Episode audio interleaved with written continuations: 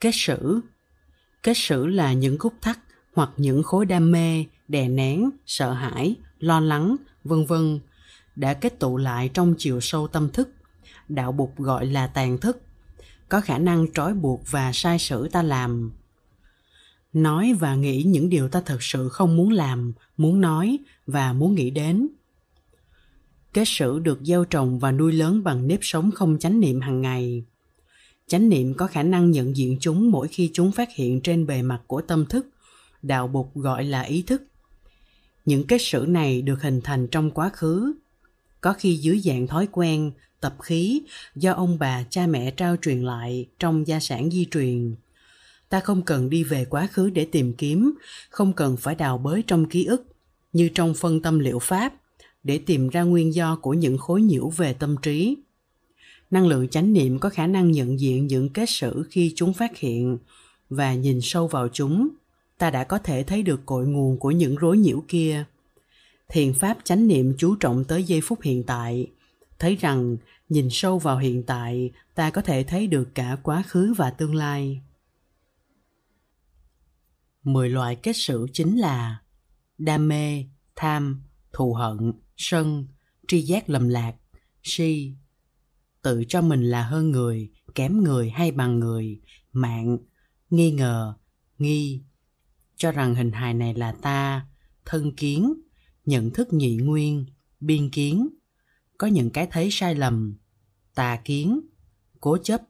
Không có khả năng buông bỏ nhận thức hiện tại để có thể vượt tới một nhận thức cao hơn, kiến thủ và mắc kẹt vào các tư tưởng mê tín, dị đoan và hình thái nghi lễ giới cấm thủ kiến sức khỏe và hạnh phúc của ta tùy thuộc rất nhiều vào sự chuyển hóa 10 cách sử nói trên.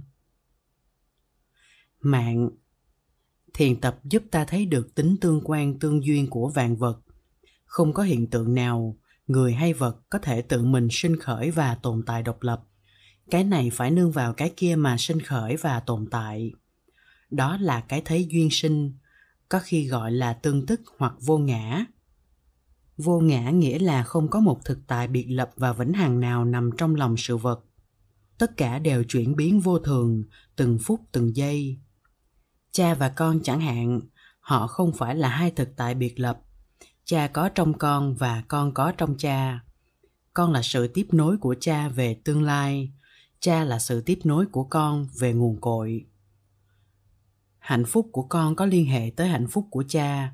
Nếu cha không có hạnh phúc thì hạnh phúc của con cũng không thể nào toàn vẹn. Vì cái này liên hệ tới cái kia, cái này nằm trong cái kia, không có cái kia thì cái này không có. Thử hữu cố bị hữu, thử vô cố bị vô. Kinh tạp a hàm cho nên bản chất của vạn hữu là vô ngã. Người có tuệ giác không thấy có những cái ta riêng biệt và độc lập. Trong giới tâm lý trị liệu có mặc cảm mình thua kém người là một chứng bệnh. Trong thiền học, có mặc cảm hơn người hay có mặc cảm bằng người cũng vẫn còn là bệnh. Bởi vì cả ba thứ mặc cảm đều được xây dựng trên ý niệm về một cái ta riêng biệt. Cả ba thứ mặc cảm đều được gọi là mạng. Ưu mạng, liệt mạng, đẳng mạng. Kinh tam di đề, tạp a hàm 1078 những khổ đau do giận hờn, ganh tị thù hận, tuổi hổ, vân vân chỉ có thể được hoàn toàn chuyển hóa khi ta đạt tới cái thấy vô ngã. Đây là nền tảng sự thực tập trị liệu của thiền. Tàn thức Thiền sư thường chiếu, đời lý, dạy rằng nếu biết được đường lối vận hành của tâm thì sự thực tập thiền sẽ trở nên dễ dàng. Tâm lý học đạo Bụt rất phong phú. Duy thức tông của đạo Bụt nói tới tám thức năm thức cảm giác, ý thức, mạt na thức và tàn thức. Mạt na là năng lượng bám víu vào ý tưởng có một cái ta riêng biệt, độc lập và thường tại.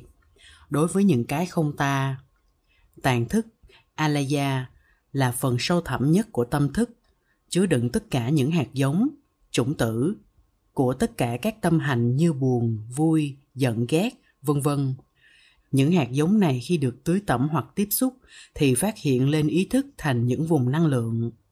Tàn thức giống như một mảnh vườn chứa đủ các loại hạt giống, còn ý thức thì giống như người làm vườn. trong công phu thiền tập ý thức làm việc nhưng tàn thức cũng làm việc âm thầm ngày đêm vô thức của tâm lý học tây phương chỉ là một phần của tàn thức nhận diện và chuyển hóa những kết xử nằm sâu trong tàn thức đưa tới sự giải thoát và trị liệu đó gọi là chuyển y, nghĩa là sự chuyển hóa thực hiện ngay ở cơ sở hạ tầng của tâm thức. Sự lưu thông của tâm hành. Khi những ước muốn, sợ hãi hoặc uất ức bị dồn nén, sự lưu thông của các tâm hành có thể bị tắc nghẽn và nhiều biến chứng có thể xảy ra trong lĩnh vực thân và tâm. Tuy bị dồn nén, chúng vẫn có tác dụng sai sử và ràng buộc ta.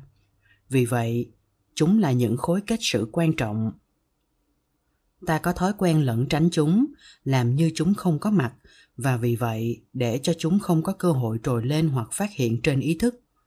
Ta đi tìm sự quên lãng trong tiêu thụ. Ta không muốn trở về với ta, vì ta có cảm tưởng khi trở về với ta ta sẽ phải đối diện với những khổ đau và những niềm thất vọng ấy. Ta muốn cho vùng ý thức của ta được ví như là phòng khách, được chiếm cứ để các nỗi khổ niềm đau nằm dưới nhà kho trong ta không có chỗ phát hiện. Vì vậy ta xem truyền hình, nghe truyền thanh, xem sách, đọc báo, nói chuyện, đánh cờ, bài bạc, uống rượu, vân vân, để tìm lãng quên. Có thể ta không ý thức rằng ta tiêu thụ, và giải trí như thế chỉ là để cho ý thức bên trên luôn luôn bận rộn, và để cho các kết sử bên dưới không có dịp trào lên. Kỳ thực đó chỉ là một sự dồn nén các tâm hành sự dồn nén này sẽ tạo nên tình trạng thiếu lưu thông của tâm hành. Khi máu huyết không được lưu thông, thì nhiều triệu chứng bệnh hoạn xuất hiện nơi cơ thể. Cũng vậy, khi các tâm hành bị dồn nén, không lưu thông, thì các triệu chứng tâm bệnh và cả thân bệnh cũng bắt đầu xuất hiện. Vì vậy, ta phải biết cách chấm dứt dồn nén để các tâm hành ước muốn, sợ hãi hoặc uất ức được dịp phát hiện, được dịp nhận diện và được dịp chuyển hóa nếu không thực tập thiền, nếu không có năng lượng của chánh niệm, thì ta không thể làm việc này. Chế tác chánh niệm bằng thiền tập hàng ngày sẽ giúp ta nhận diện, ôm ấp và chuyển hóa được những nỗi khổ niềm đau của ta. Nếu không có năng lượng chánh niệm, thì ta không có khả năng đối diện và xử lý chúng, và ta sẽ bị chúng làm cho tràn ngập. Một lần nhận diện và ôm ấp, chứ không phải đè nén hoặc đàn áp thì những năng lượng tiêu cực kia sẽ yếu bớt đi một chút và 5-7 phút sau, có khi lâu hơn, chúng sẽ trở về tàn thức dưới dạng những hạt giống. Lần sau phát hiện, chúng cũng sẽ được nhận diện, ôm ấp như thế và cũng sẽ trở về tàn thức. Thực tập như vậy, ta không còn sợ hãi chúng, đàn áp chúng, dồn nén chúng như xưa. Nhờ đó mà tình trạng lưu thông của tâm ý ta sẽ được thiết lập trở lại và những biến chứng tâm lý về cơ thể kia sẽ không còn. Mũi tên thứ hai Chánh niệm trước hết là khả năng nhận diện đơn thuần về sự có mặt của một đối tượng, không phê phán, không phán xét, không tham đắm vào đối tượng ấy, cũng không phán xét, xua đuổi đối tượng ấy, và nhất là không xem thường hoặc không quan trọng hóa nó. Ví dụ ta có một vùng đau nhức trong cơ thể, ta chỉ đơn thuần nhận diện sự đau nhức ấy, với năng lượng của định và tuệ ta có thể thấy và hiểu được tầm quan trọng và nguyên do đích thực của sự đau nhức ấy và phương cách chữa trị sẽ được căn cứ trên tuệ giác mà niệm và định đem lại. Nếu ta lo lắng nhiều quá nếu ta tưởng tượng nhiều quá thì những lo lắng và những tưởng tượng ấy sẽ làm cho tâm lý ta căng thẳng và sự đau nhức sẽ tăng lên. Nó không phải là ung thư mà ta tưởng tượng nó là ung thư, và ta có thể lo lắng và sầu não đến mất ăn mất ngủ. Khổ đau vì thế mà tăng lên gấp bội và sẽ đưa tới một tình trạng nghiêm trọng hơn. Trong kinh tạp a hàm bụt đưa ra ví dụ về mũi tên thứ hai. Nếu một mũi tên thứ hai bay tới và cắm đúng ngay vào vết thương gây ra do mũi tên đầu thì sự đau nhức sẽ không tăng lên gấp đôi mà tăng lên gấp 10 lần. Vì thế, ta đừng để cho mũi tên thứ hai hay mũi tên thứ ba do sự tưởng tượng và lo lắng bay đến và làm hại ta thêm. Tai họa của dục. Theo thiền quán hạnh phúc chân thật là sự có mặt trong giây phút hiện tại. Khả năng tiếp xúc được với những màu nhiệm của sự sống có mặt trong phút giây ấy và khả năng hiểu biết, thương yêu, chăm sóc và làm hạnh phúc cho những người xung quanh. Đeo đuổi theo những đối tượng của dục như tiền tài, danh vọng, quyền hành và sắc dục. Người ta đã không tạo dựng được hạnh phúc chân thật, mà còn tạo ra nhiều khổ đau cho bản thân và cho kẻ khác. Con người đầy dẫy ham muốn và ngày đêm chạy theo dục là con người không có tự do. Không có tự do thì không có thảnh thơi, không có hạnh phúc.